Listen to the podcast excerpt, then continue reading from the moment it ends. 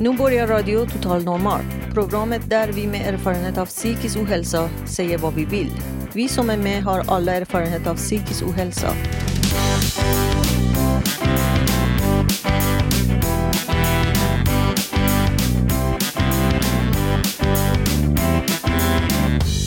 Du lyssnar på Radio Total Normal 101,1 MHz. Totalt normalt. Radio Total Normal, torsdagar från två till halv fyra. Vi livesänder med publik från Götgatan 38 i Stockholm. Kom hit och lyssna. Här är alla röster lika värda.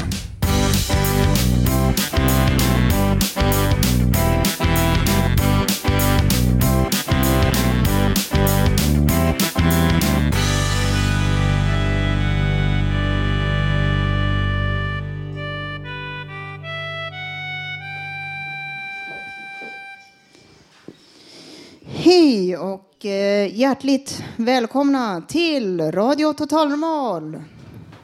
Vi eh, har en härlig publik framför oss, eller hur? Ja, välkomna! Eh, och vi ser fram emot ett spännande program. Det har varit en varm och svettig sommar. Det kan man ju lugnt säga. Så att, eh, och det ska bli angenämt och eh, ha säsongens första radioshow. Ja, det här är ett radioprogram av och med personer med erfarenhet av psykisk ohälsa.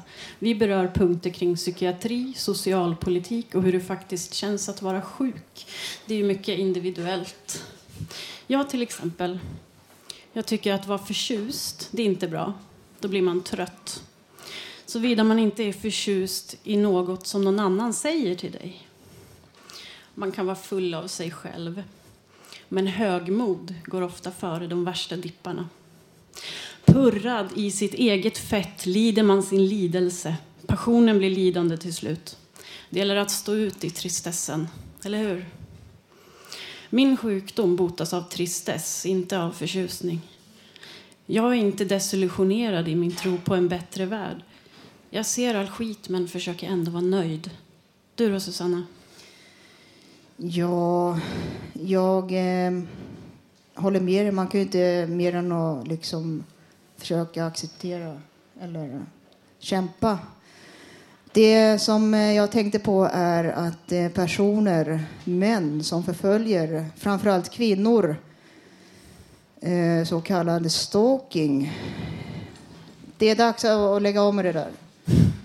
Det är så att... Eh, Sluta genast. om man säger ett nej, liksom, då är det det som gäller. Respekt.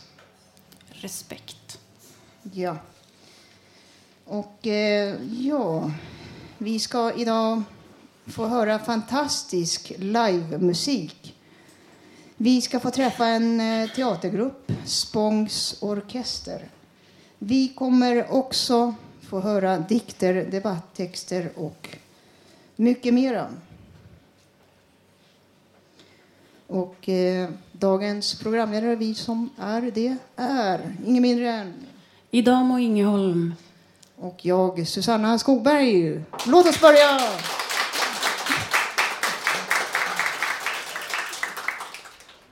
Ja, eh, nu ska vi få träffa Spångs orkester. Välkomna! Stor applåd. Ja, ni är alltså Spångs orkester. Hur, vilka är ni? Ni får säga era namn. Eh, Frida Spång heter jag. Hjalmar Wide. Rasmus Gisby. Anna Bellstock. Maja Frykberg Andersson. Men ni är lite flera i vanliga fall. Eh, ja, vi har ju ett litet eh, crew bakom oss kan man väl säga också. Med scenografer, koreografer och kostymörer och lite sånt. Så totalt är vi väl 13 personer. Okej. Hur bildades ni? Eh, ja, eh, vi eh, hade alla jobbat ihop tidigare i olika konstellationer på, ett och annat sätt. Och sen så kände vi att vi tyckte om varandra och sådär och att vi hade en ganska liknande syn på teater och, och vad vi ville göra. Så vi bestämde oss för att börja jobba ihop. och så. För ja, två år sedan ungefär. Okej. Berätta lite om pjäsen. Ehm, pjäsen nu, het, som vi gör nu, eh, som har premiär 5 september, heter Under tiden sover de andra. Och det är en spökhusteater, kallar vi det. Eh, som bygger på gamla klassiska verk som man kanske känner igen, till exempel Dracula, eh, Eh, alltså sådana riktiga gamla eh, klassiker. Men vi har fokuserat på väldigt små partier ur historierna som berör eh, psykisk ohälsa på väldigt många olika sätt och i många olika tider. Så att det handlar mycket om både hur man har sett på det förut och hur man ser på det idag. Och mycket av fokuset i pjäsen handlar ju mindre om eh, mindre om personerna som har drabbats av någonting eller lider av någonting och mer om omgivningens reaktioner och eh, hur samhället i stort förhåller sig till psykisk ohälsa på olika sätt. Ja, för ni säger att det är inte den psykiska ohälsan som är läskig utan de normalstörda människorna runt omkring. Har du några exempel på det i pjäsen? Ja, vi pratade lite innan. Vi kom fram till att i nästan alla historier i pjäsen berör just omgivningens eh, reaktioner på. Har du något bra exempel? Um, ja, så vi har till exempel en historia i pjäsen som handlar om en kille som uh, inte kan sova och han uh, kommunicerar med omvärlden genom sin telefon och hur de här människorna som han pratar med i telefon bemöter honom är ju, eh, visar ju tydligt på hur man tar avstånd, hur man eh, värjer sig för hans problematik. Till exempel, han får också besök senare i scenen och hon, den här besökaren värjer sig också för honom och det som han går igenom på olika sätt. Okay. Men hur bestämde ni er för att göra just den här pjäsen? Eh, ja, vi pratade lite om det innan. Eh, vår förra pjäs den handlade väldigt mycket om eh, den moderna människans behov av bekräftelse. Där vi också pratade mycket om att bekräftelse söker man oftast genom att ge en normal bild av sig själv. Liksom. Man upp, upprätthåller en normal fasad. Och därför tyckte vi att det skulle vara väldigt intressant att undersöka den andra sidan av det, det vill säga vad händer när man inte känner att man plassar in och inte känner sig normal. Eh, och eh, man ser man inte citationstecken i radio. Citationstecken. eh, ja, så det var väl verkligen därför för att titta på en helt annan aspekt av, eh, av, av det. Någon, Ja, men eh, hur, hur många föreställningar ska ni göra då? Och vad håller ni till? Då? Vi spelar eh, föreställningen på eh, Sites lokaler på telefonplan. Um, det är ett stort eh, block som ligger precis bredvid Konstfack. Och där finns det en um, Eh, studio med eh, en korridor runt omkring med flera olika rum. Och eh, då kommer vi flytta runt publiken i de här olika rummen eh, genom föreställningen och scenerna kommer utspela sig i olika, på olika platser i den här korridor slash dansstudion. Helt enkelt. Och vi spelar, vad sa vi? 17 föreställningar spelar vi. Och premiär 5 september som är slutsåld men från och med 6 september finns det platser kvar så gå gärna in och boka. Ja, boka. Då är det sista frågan här. Kan man genom teatern överbrygga gränser för vad som är friskt och sjukt? Eh, ja, eh, jag tycker det. Alltså, det. Jag tror att det är många, eh, det är många olika, liksom, det behövs många olika strömmar. Och man behöver hela tiden ifrågasätta eh, liksom hur man tänker kring frågan. Men just när man tittar på historiskt och så tittar man på nu, hur vår definition av vad som är normalt, vad som räknas som en diagnos, den har liksom hela tiden varit i förändring och omdefinieras hela tiden. Och jag tror att när man väcker frågan och pratar om det så kan man hela tiden påverka folk. Ja, alltså teater är ju på något sätt en återspegling av samhället på något sätt. Och det är väl all konst på sätt och vis. Och med det kan vi ju visa i alla fall upp vår syn av hur vi har liksom, hur vi ser på det hela och eh, med diskussioner då efter så kan man eh, där faktiskt komma fram till någonting som, alltså hur, ja, det som ska vara svaret på din fråga i alla fall. Ja.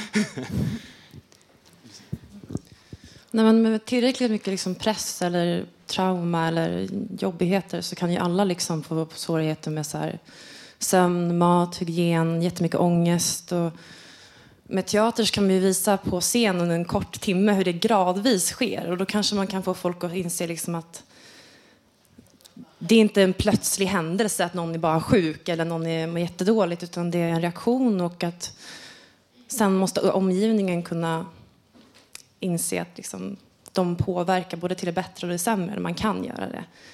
Och det kan vi visa på scen för det är svårt att se i verkligheten. Ja, det låter och, spännande. Och det tänker jag också att det, vi, vi har inte så här att nu har vi en karaktär här som är till exempel bipolär eller har Asperger eller någon annan diagnos utan vi har en person till exempel som har sömnproblem eller en person som inte vet vad han ska ta vägen i en viss situation och blir bombarderad av olika saker. Eh, och det är den situationen som är det läskiga och att få se den människan i det sammanhanget. Det är inte att vi försöker eh, Göra någon om... sensation av dem? Nej, verkligen inte, verkligen inte. Utan det är mer en sensation i sådana fall av av att ha insomnia till exempel. Vad händer i ens huvud och vilka fantasier får man när man inte kan sova? Och sen tänker jag också framför allt att det hemska ligger i eh, kanske känslan av att känslan av maktlöshet, man säger så. Att man kan vara utelämnad till omgivningens reaktioner och kanske att man inte, ja, det är någonting annat som påverkar en. Ja. I alla fall. Okej, ni, ni ska bjuda på ett litet, en liten text ur föreställningen. Jag eh, ska berätta kort. Det är alltså ett väldigt kort utdrag ur en scen i pjäsen. Eh, just den här scenen handlar om en man som går igenom en slags eh, eh, session där han vandrar i sin, sina minnen för att reda ut problem från förr i tiden. Så att, mm, det här är liksom mitt i pjäsen som det tar vid. Se mig djupt in i ögonen. Slappna av. Låt varje muskel vila. Blunda. Slappna av. Släpp kontrollen. Vad ser du? ett hus. Andas in. Andas ut. Gå in i huset. Vad ser du i huset? Leksaker? Vems? Är de dina, kanske? Är du ensam i huset? Ser du inte flickan? Hör du inte hennes andetag? Hon står bakom dig i rummet. Rör dig inte. Hör du hennes andetag? Hör du hennes andetag?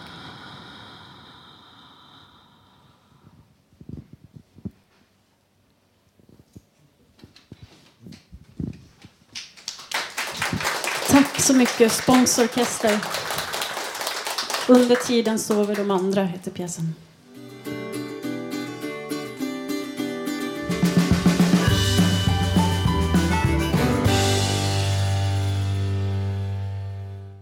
Du lyssnar på Radio Total Normal. Och nu ska vi få höra livemusik. Framför mig här så har jag Hasse Aikir Bergman. Varför, heter du, varför kallas du Aikir? Eh, därför att jag heter det i andra namn, så att säga. Fast den mer moderna varianten, Erik, då. det här är den fornnordiska tappningen. Okay. Ja. Och du har skrivit en låt här som ja. heter... Eh, ja, det är jättesvårt det där med namn på låtar, det är skitjobbigt. Men jag tog första frasen, Rest a while, hette den. Eh, och det är en mix mellan eh, någonting som jag skrev eh, för 20 år sedan och sen kom resten här i, ja, strax före sommaren. Okej. Okay. Mm. Och du ska vara med och spela Håkan. Du skriver också låtar, det vet ja, jag. Det. Men ja. nu kör vi Hassis lilla grej här. Ja, mm. kör på. Yay.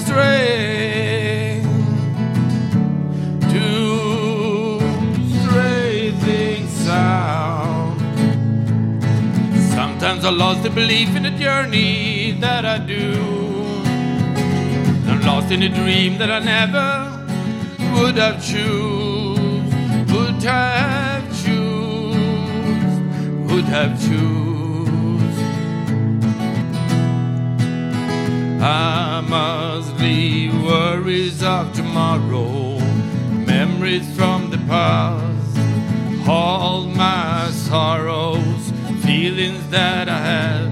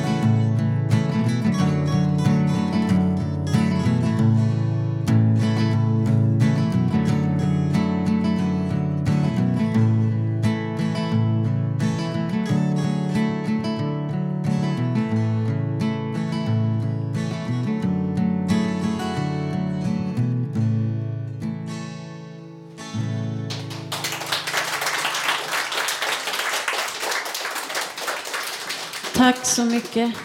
Underbart. Ja, jättebra. Så. Och eh, välkommen Magnus. Välkommen. Stor applåd.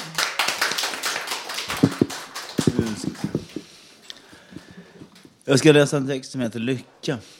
Det var helg, många vet inte vad de ska göra. Man städar och fixar sånt man inte hinner med till vardags. Men så, och, så bor ofta de människorna större än jag och har regelbunden arbetstid men en hel del övertid också. Jag är singel och hinner med dessa saker på vardagarna. I vilket fall som helst så hade jag nu lördagen fri och kunde göra vad jag ville. Så jag tänkte till lite grann och beslöt mig för att gå på marknaden, eller som också heter. Det fanns flera att välja på. Jag bodde, bodde närmast den, den största, den vid Port-de-Clinancourt i Paris. Jag bodde där ett tag. När jag, när jag väl kom dit blev, det, blev jag glad. Det var en fröjd för ögat alltså, att gå bland alla intressanta möbler, mattor och udda objekt. Som man ibland undrar vad, man, vad de ämnade för. Jag var mest där för att fördriva tiden, men man vet ju att man kanske finner något som man både behöver och som är kul att ha. Jag blev snart varse att kommersen var i full gång. Det handlades både hit och dit. Ibland var priserna föremål för en högljudd diskussion. Händerna flaxade och ord, miner och gester utbyttes. Men det slutade oftast med ett handslag. Och båda parter var överens, till åskådarnas glädje. Båda parter hade blivit rikare på sitt sätt. Jag var omkring från stånd till stånd, eller snarare från plats till plats. Det var som sagt möbler och stora föremål som erbjöds också. På ena långsidan av marknadsplatsen var så avgränsade området, avgränsade området av byggnader. Mycket riktigt så var det små och stora affärer istället för områden och stan. Jag fastnade för ett av dem på grund av vad jag såg i fönstret. Massor av prylar, ibland på hyllplan, annars direkt hängande från taket. Jag går in och ser vad som erbjuds. Väl innan affären såg jag flera saker som jag mycket väl kunde tänka mig att köpa, bara priset var rätt. Det luktade starkt av rökelse i affären. Men det som fick mig att stanna upp var en samling lådor i olika storlekar med lås på som naturligtvis inte gick att öppna. Vad är det som döljer sig i dessa lådor? Varför får man inte se vad det innehåller? Jag kallade till mig mannen som förestod affären.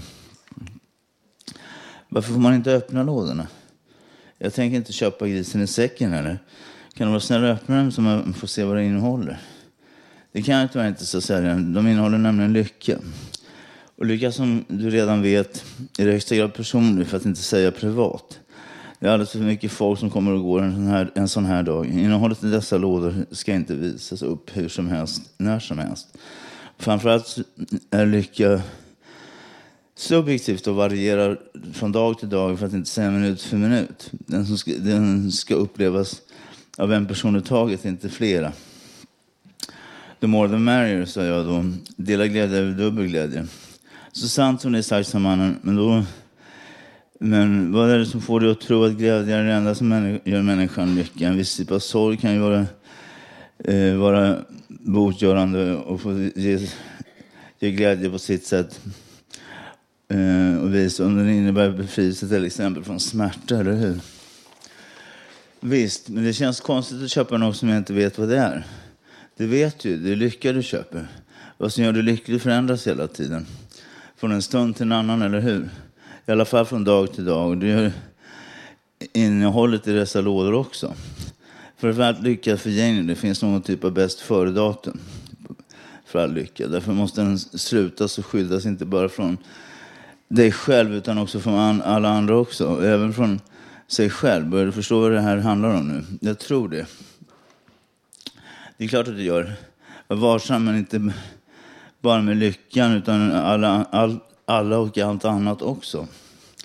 Slutligen, vad kostar en medelstor låda lycka? Jag menar, lyckan får inte ta slut när man är på väg att uppnå den, eller hur? Är inte det lite väl mycket lycka? Den lådan är till för par. Den här är istället för en, lämplig för vuxna. Den minsta är för barn. Den större för par med barn och så vidare. Den största för hela släkten. Men är det bara personlig lycka du söker så räcker det gott och väl med den näst minsta. Det blir ändå lycka kvar ska du se. Som sagt, för mycket lycka leder lätt till olycka. Lagom är bäst. Eh, var varsam även, med den mindre lådan och priset är som sagt ganska högt. Ingen blir ju lycklig över billig lycka. Den kostar ungefär så här mycket. Han visade mig händerna. Det var inte billigt, sa jag. Kvalitet kostar, eller hur? Visst, sa jag. Jag försökte pruta, men det gick inte. På allt annat, sa han. Men inte på lycka. Jag betalade med kort. Vägen hem gick jag med lätta upprymda steg och förväntansfulla steg. Det var inte så dyrt med tanke på vad jag fick för pengarna. Jag vill inte finna evig lycka. Lådan vägde en hel del. Men det betydde bara att jag skulle skatta mig lycklig eftersom jag valt den näst minsta lådan. Väl hemma öppnade jag förväntansfullt lådan.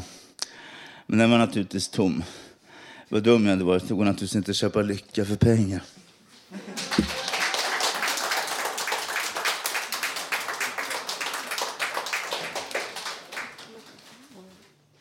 Hej och välkommen tillbaks till Radio Total Normal.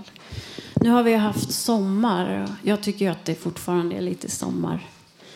Nu ska vi få höra Håkans sommarminnen. Håkan Eriksson. Hej alla er som sitter här inne och alla lyssnare. Nu ska jag prata lite om min sommar här på Gotland. Vi har en egen stuga en bit utanför Visby. Jag, har, e, jag tar egna turer på min hoj. De övriga åker till en badstrand så fort solen går upp. Vi bestämmer när vi ska leta, oftast grillat. Min lunch blir det som blir över utav det som vi har dagen före. En dag var vi i Visby och åt på en restaurang. Dagen när det var dags att åka tillbaka hem så fick jag gå runt och strosa inne i Visby. Har ni lyssnare ej varit på Gotland så kan jag varmt tipsa om en tur dit. Det är som om ni var på utomlands. Ni når det med båt och, eller med flyg. Jag åkte hem med en senare båt därifrån och såg när solen dalade ner mot vattnet. Det var som en tavla utan ram runt omkring. Tack för mig för denna gång.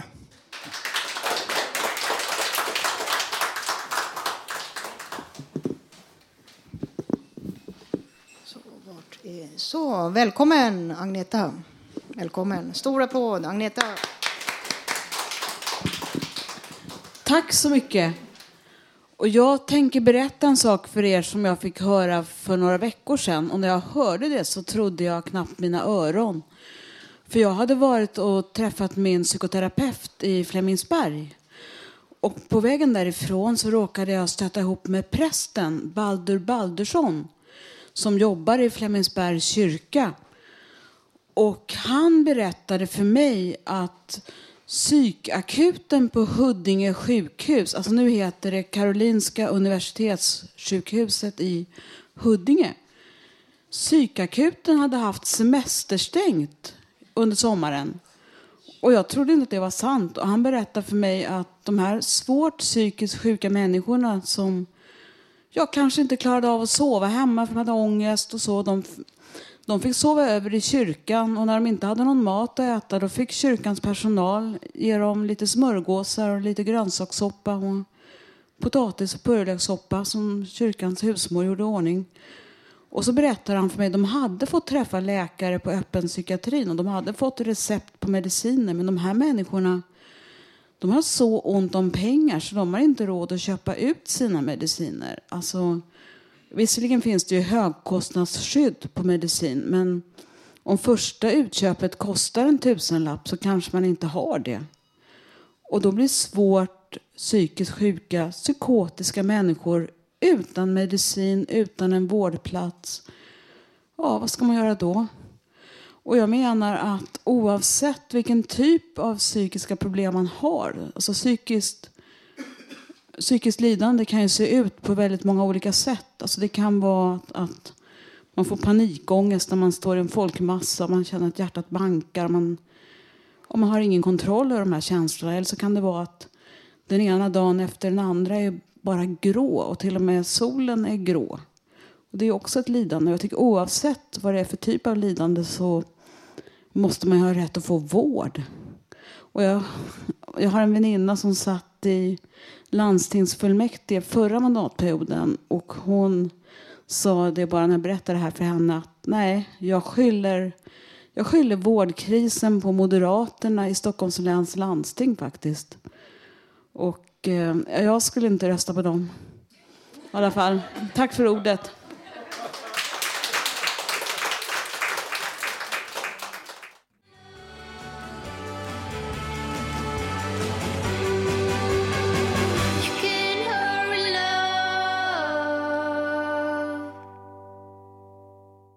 Radio Total Normal lyssnar du på. Och eh, vi som är programledare här idag, jag, Idamo och Susanna, vi har med hjälp av kliniska experter tagit fram ett normaltest som vi ska göra här på varandra för att se om vi är totalnormala eller normalstörda eller rent av onormala. Så att jag börjar här och ställer frågan till dig Susanna. Är du på G här? Eh, fråga ett. Äter du medicin? Ja, det gör jag. Varför inte? Ja, varför inte? Tittar du på traditionell tv? Eh, nej, jag har inte gjort det på senaste två åren. Men jag betalar tv-licens fast jag inte har kopplat in den. Det är ärligt svar. Okej. Eh, fråga tre. Är du pervers ibland? Eh, det är all- allting en definitionsfråga liksom. Eh, ja, det... Det är du. Kanske det. Okej. Källsorterar du? Nej, jag, jag kan säga att jag har bott i hyresrätter hela mitt liv. Jag vet inte hur man källsorterar. Det finns inga sådana möjligheter när jag bor. Okej. Sista frågan. Vad är din värsta farhåga? Ja, vad ska jag säga? Att eh, utöva mina kunst, dolda talanger som jag har. Jag har gult bälte i jujutsu ute på en mörk gata. Okej. Ja, ja, jag skulle vilja säga efter att ha gjort det här testet att du är totalnormal faktiskt. Så, så jag, är, jag är godkänd? Eller? Du är godkänd. Fantastiskt. Tack. Ja, men nu är det min tur. Eh, då tänkte jag fråga dig, Ida Mo. Äter du mediciner? Ja. Tittar du på traditionell tv? Nej, jag har Youtube och Netflix. Är du pervers ibland? Nej, men min svärmor säger att det finns en medicin man kan ta som man blir lite pervers av. Hon tyckte jag skulle pröva den. Ja. Eh, källsorterar du? Så gott det går. Och vad är din värsta farhåga? Eh, Att socialen ska komma och ta mina barn. Eller att jag glömmer byxorna ute på bussen. Jag vet inte vad som är mest... eh, Vad som kan inträffa. Ehm, jag har gjort en ehm, summering. Ehm, det, kriterierna är fem stycken och du är godkänd total normal. Så. Åh, vad skönt det känns. Jag är normal, så jävla normal.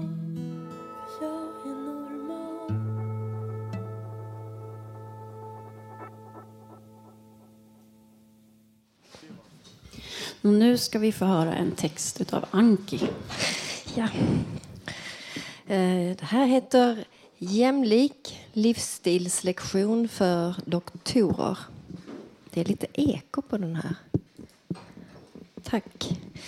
Ehm, Den 9 och 10 oktober på Världshälsoorganisationens World Mental Health Day som i år har temat schizofreni så kommer allmänläkare och psykiatriker att hålla en konferens som har temat helhetssyn på somatisk vård och psykisk ohälsa och jämlik vård.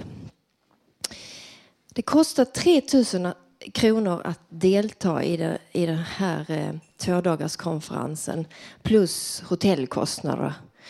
Det är ungefär lika mycket som en förtidspensionerad psykpatient har i månadsinkomst.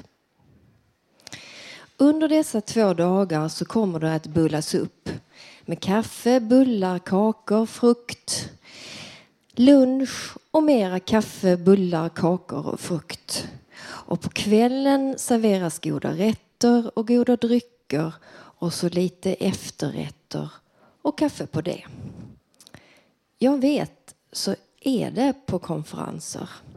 Och har man ett normalt fungerande matsmältningssystem och lever och njurar som funkar normalt så är det ju bara gott och trevligt.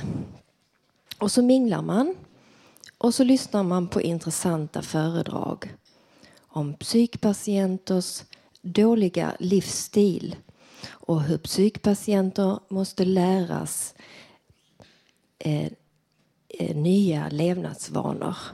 Lära sig kost och motion för att inte bli feta och få diabetes.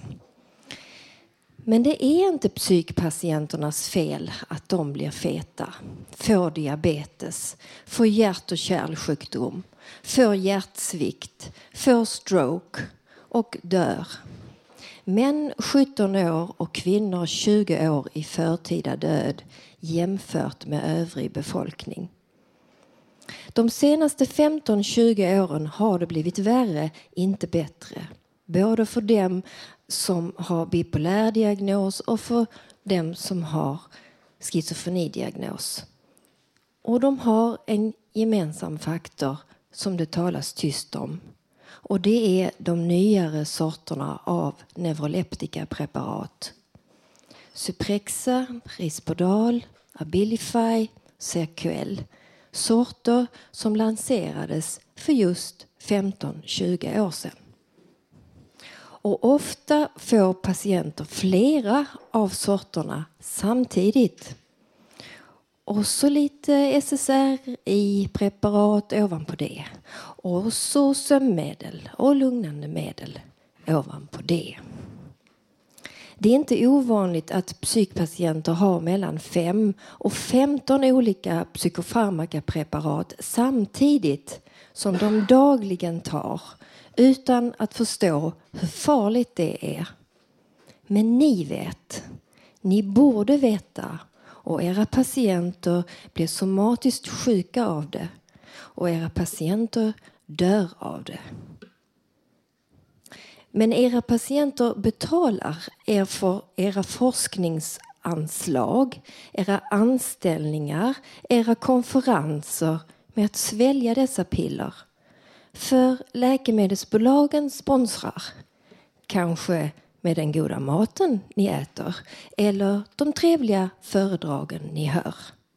Och patienterna betalar vinstutdelningen eh, på de aktier ni äger i de där läkemedelsbolagen genom att patienterna sväljer dessa piller. Eller får tvångssprutor om de vägrar. För 15-20 år sedan var schizofrenipatienter inte feta. Tvärtom, de var ofta smala som pinnar. För de gamla sorterna neuroleptikapreparat gav inte den typen av skador. De gav neurologiska skador med Parkinson-liknande symptom. Men det gör de nya sorterna med. Plus allt det andra av fysiska men. De gamla sorterna var billiga. De nya sorterna är dyra. Kostar tusen kronor och mer i månaden per patient. Så alla tjänar mer på det. Alla utom patienterna. För de blir sjuka och de dör. En del får gastric bypass, magsäcksoperationer gjorda när de väger 150 kilo och mer och får leva på några matskedar mat per måltid. Med den, med, men den somatiska vården får ju att göra. Några läkarlöner kan på så sätt betalas ut därmed. Plus lite mervärdesvinst på diabetesbehandlingarna. Varje psykpatient är en kassako men lever ofta själv på skulor. Ska det anses rättvist, jämlikt? Ja, så minsann. Dessa läkemedel är inte nedbrytbara. Psykpatienter kissar ut dem och det hamnar i vår natur och i vårt dricksvatten. Det anrikas år från år. Alla får det i sig. Ni med. Bara i Stockholm tas det 119 miljoner dygnsdoser per år av lugnande och sömnmedel, SSRI och neuroleptikapreparat. Och det hamnar i vårt kretslopp och naturen den är rättvis. Den ger oss alla en jämlik behandling. Det är där ni finner den. Inför naturen är vi alla lika. Och om ni vill pröva att vara jämlika era patienter så tycker jag att ni under era två dagars konferens den 9 och 10 oktober ska pröva era patienters levnadsvanor och levnadsvillkor och ta två dagars dygnsdoser av de neuroleptika preparat ni brukar ordinera plus lite SSRI, lugnande och sömnmedel inför natten. Och glöm inte att orka motionera och äta mager kost därtill och avstå kaffet och sötsakerna med för det är ju inte bra för hälsan.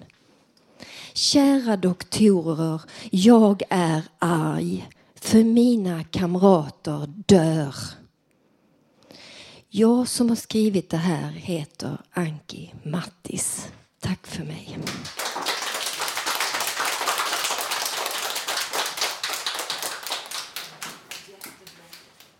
Tack så mycket Anki. Då går vi vidare. Välkommen Håkan Jurefors och Aikr. Välkomna. Välkomna.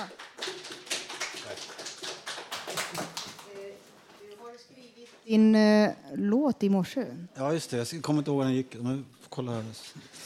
Eh,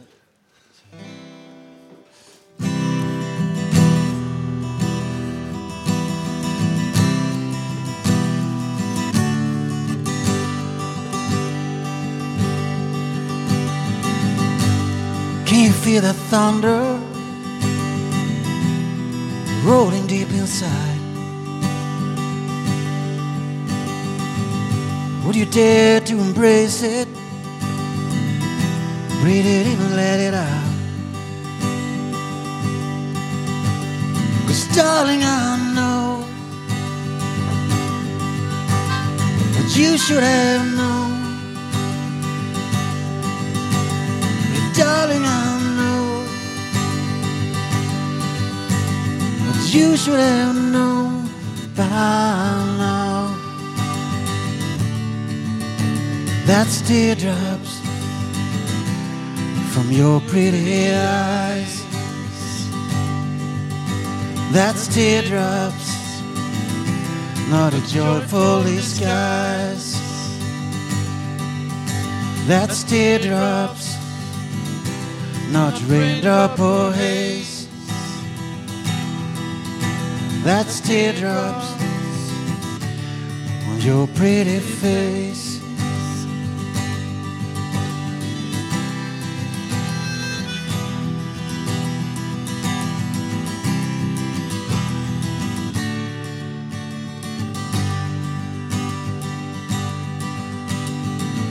You don't know your purpose and the meaning of life. You don't believe in no religion. You're a shadow of a doubt.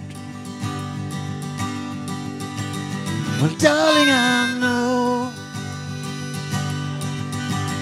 what you should have known. Yeah, darling, I know what you should have known by That's teardrops from your pretty eyes. That's teardrops, not a joyful disguise. That's teardrops, not raindrop or haze. That's teardrops on your pretty face.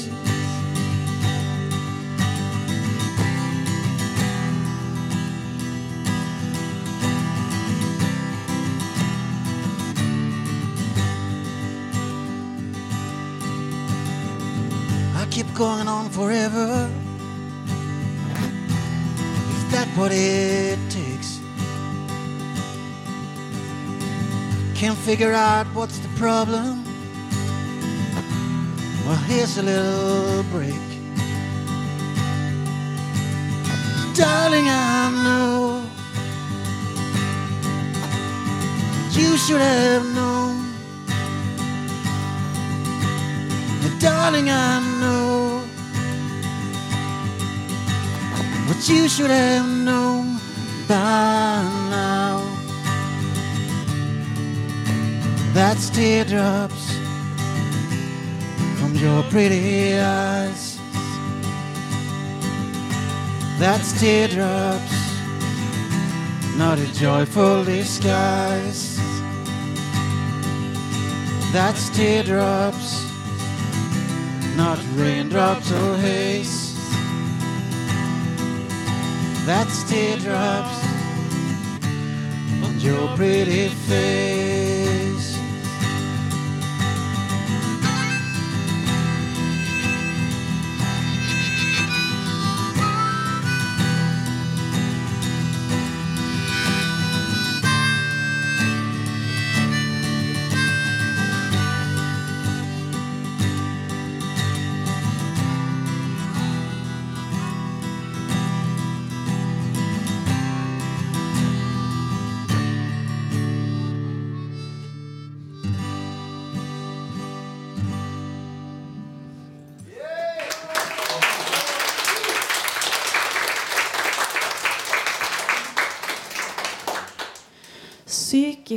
Ohälsa handlar mycket om rädsla.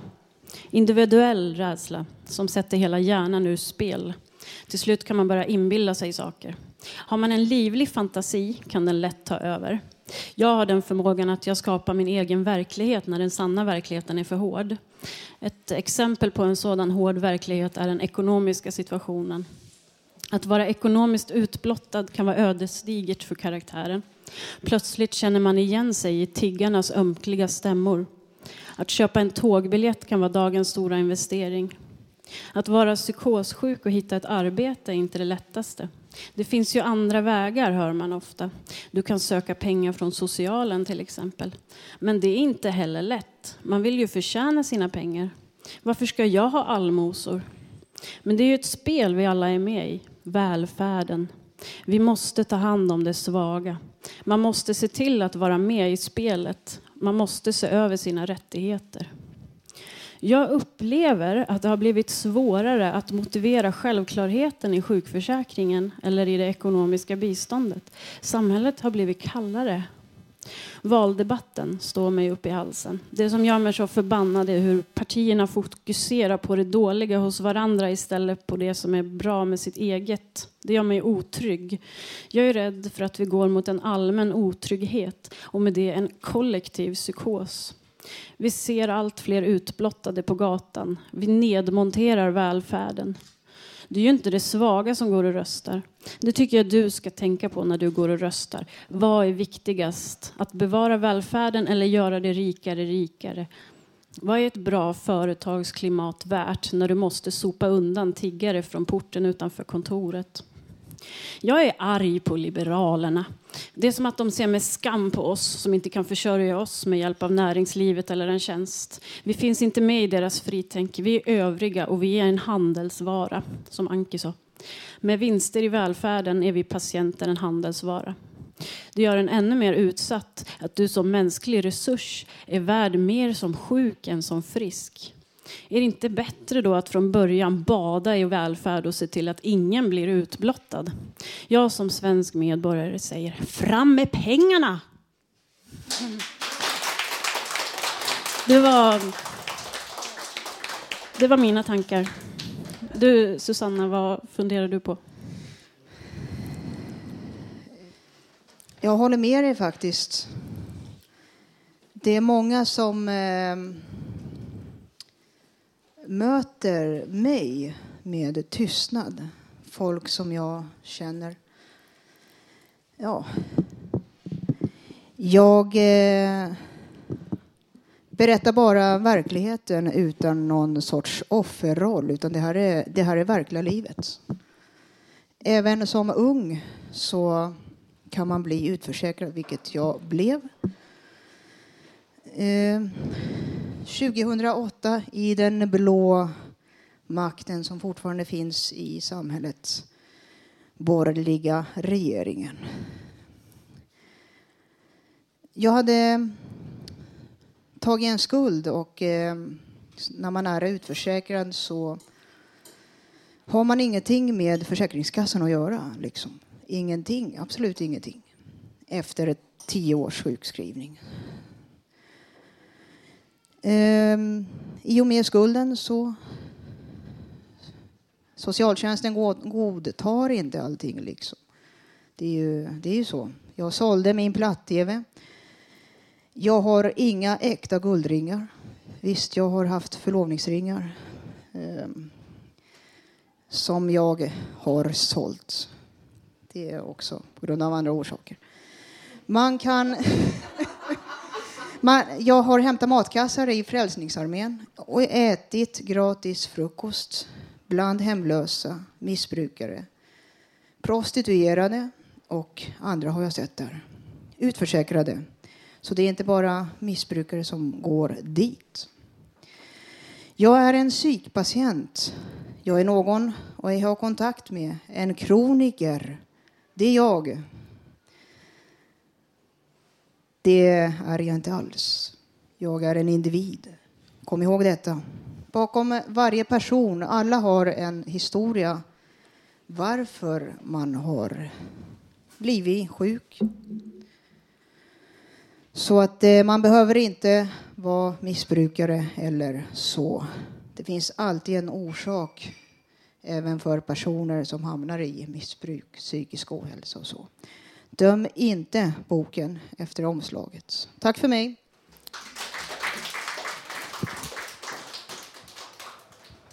Så, välkommen.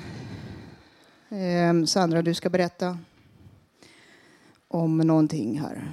Då lämnar jag över till dig. Tack så mycket, Susanne. Eh, ja, jag heter Sandra Larsson och jag vill tipsa alla lyssnare om en studiecirkel som börjar eh, snart. Den heter Din rätt. Den handlar om rättigheter vid diskriminering i samband med psykisk ohälsa.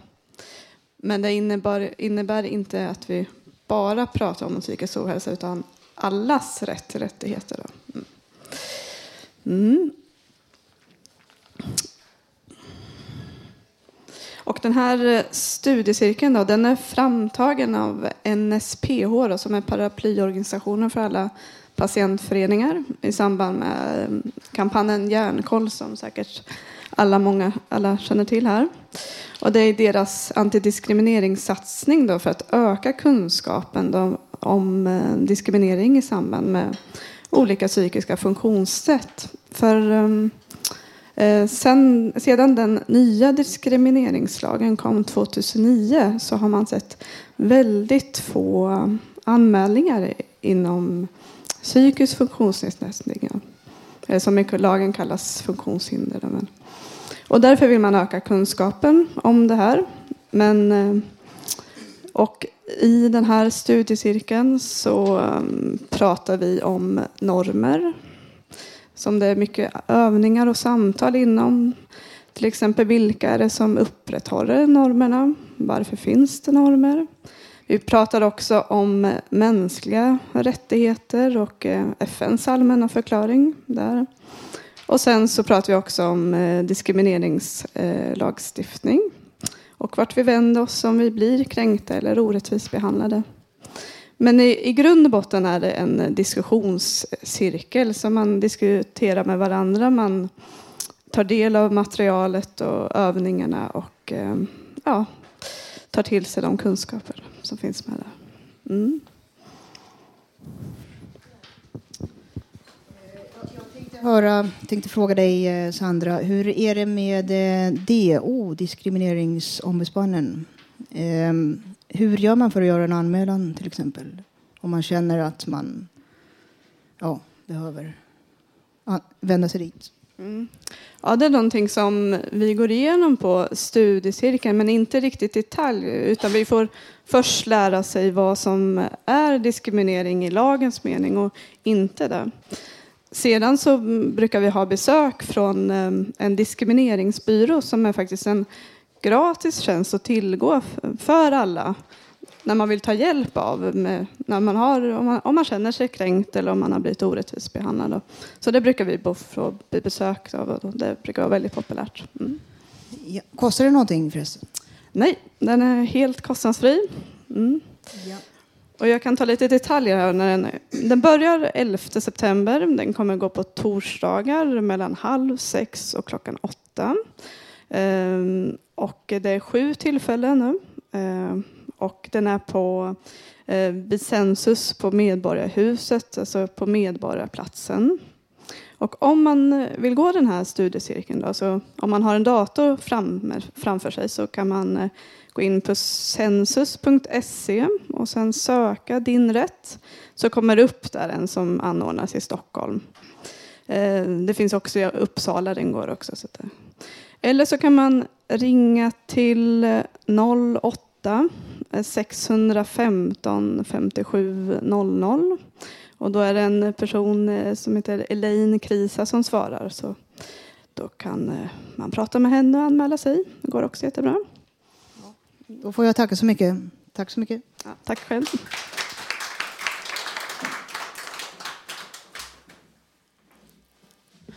Ja, nu är det dags för för min favorit, faktiskt. Min favorit, både låten och du. Låten är en gammal 90-talsdänga, va? Från en film. 80-tal, från 80-tal 86. till- Från en film som heter Top Gun från början. Take my breath away. Ja, på finska blir det. Varsågod, Marco. Tack, Idamo.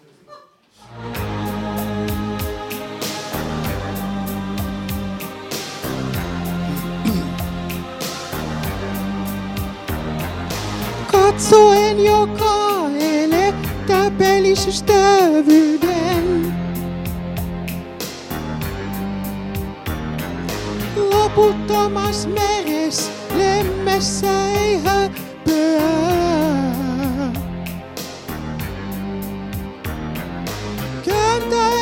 Tuulen salaisuuteen sisäiseen.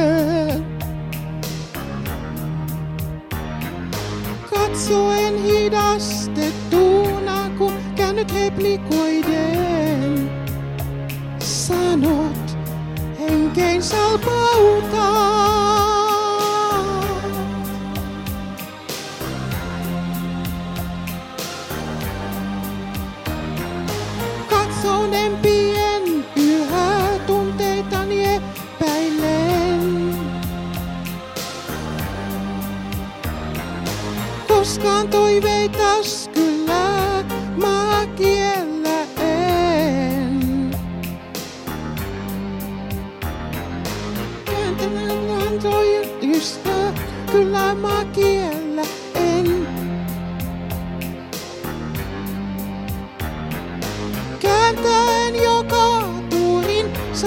lapsuuteen sisäiseen. Katsoen hidastettuna, kun käännyt replikoiden. Sanot ystäväin, henkein salpautaan.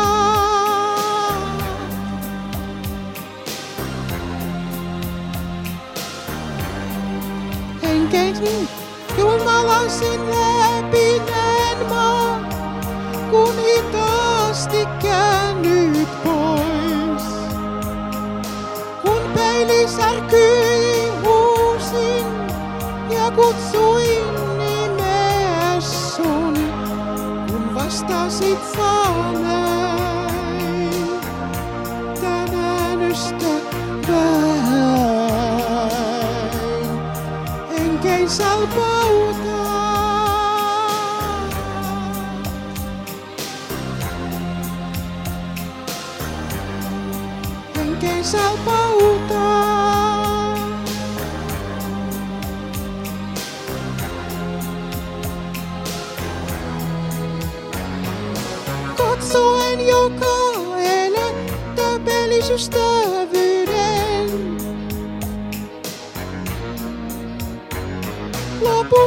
Loputtamassa meres lemmessä ei häpeä.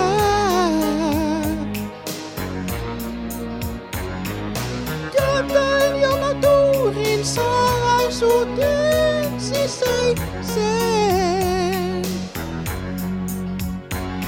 Katsoen hidastettuna, kun käynyt replikoiden. Ystäväin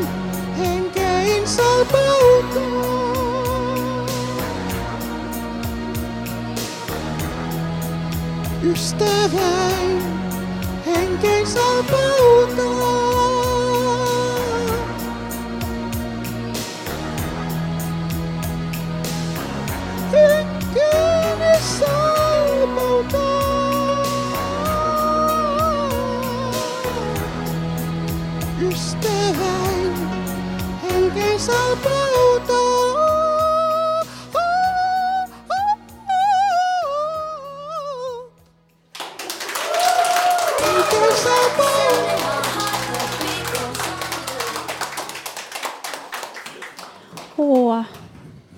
Smälta i mitt hjärta.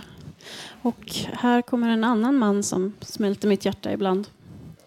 Jaha, nu har man dykt upp efter sommaruppehållet. Jag hoppas att alla mina lyssnare har haft en trevlig sommar. Jag heter ju Dan Svensson och är programledare för vår radioserie om psykisk ohälsa.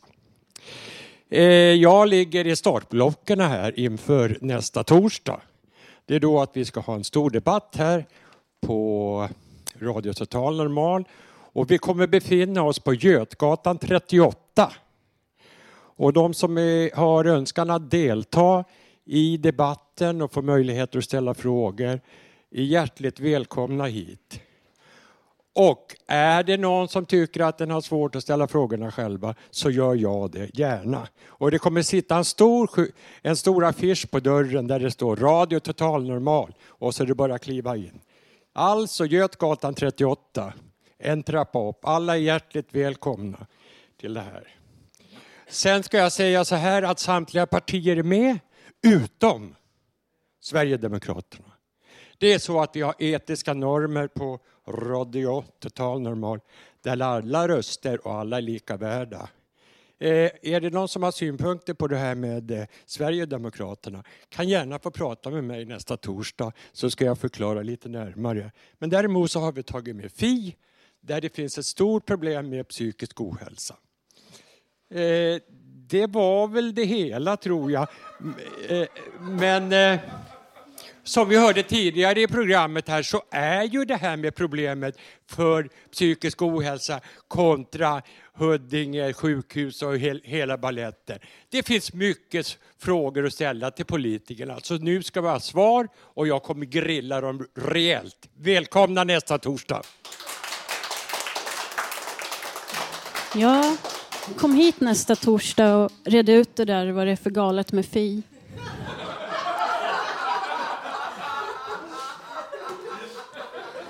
Ja, ver verkligen alltså. Det, detta får ni absolut inte missa. Det, det handlar om vår framtid också. Eh, välkommen Hasse Kvinto. Du har någonting att eh, framföra. Stor applåd. Ja, jag, tack. Jag ska framföra en låt som heter Don't say goodbye som jag skrev i Los Angeles när jag gick på psykoterapi. Då, och det var gruppterapi på kvällstid så att jag hade inte så mycket att göra på dagarna så jag köpte en gitarr och började spela och skrev den första låten som heter Don't say goodbye. Men först skulle jag säga att jag hoppas att, att ni alla har haft en trevlig sommar och jag ska med intresse följa debatten nästa torsdag och hoppas kunna komma med några vettiga frågor. Men nu ska jag sjunga en låt som heter Don't say goodbye.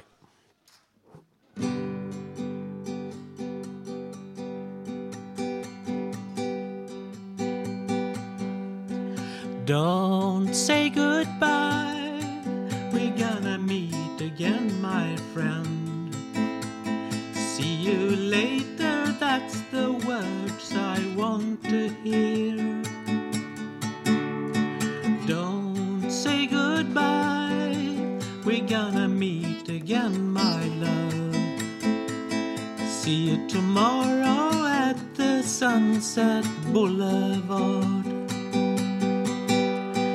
Pick you up at 9 a.m. Don't forget your bathing suit.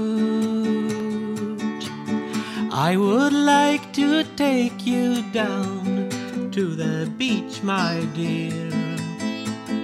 And I hope that we will have a pleasant time.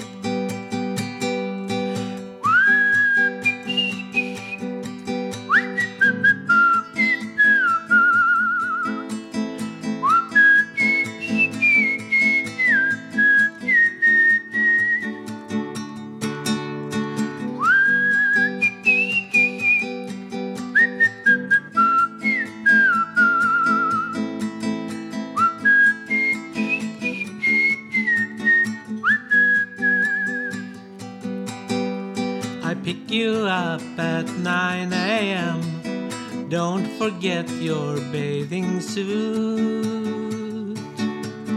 I would like to take you down to the beach, my dear. And I hope that we will have a pleasant time. And I hope that we will have a pleasant time. Oh, yeah. And I hope that we will have a pleasant time. Tack så mycket. Tack så mycket. Tack Hasse. Dagens sändning börjar lida mot sitt slut va? Ja, det, det går fort när vi har kul här och delar med oss av eh, verkligheten också. Så att, eh, som sagt, vi har kommit till slutet av eh, sändningen.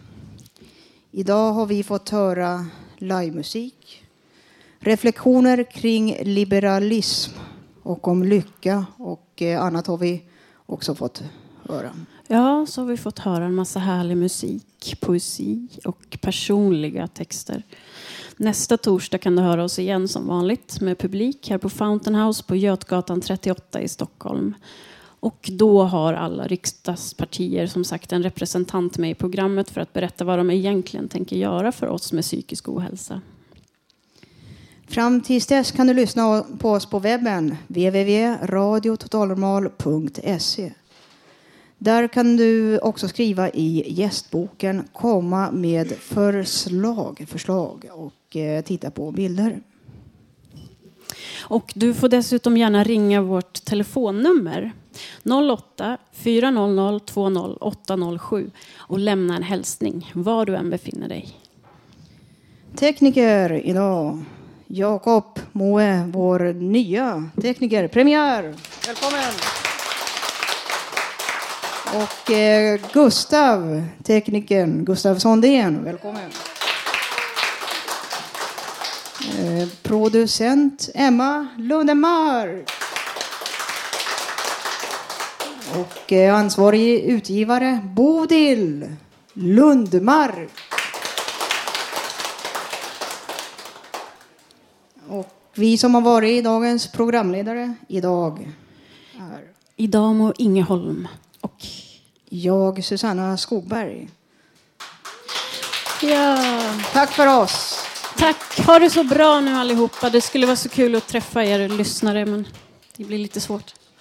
Ni får komma hit. Tack för oss, Radar, programledarparet.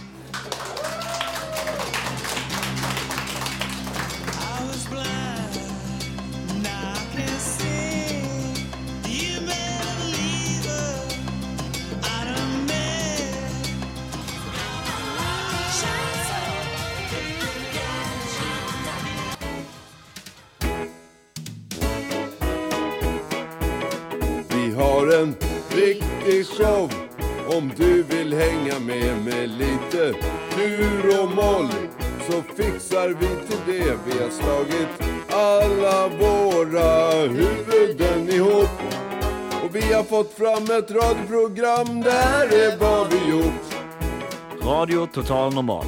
Det svänger.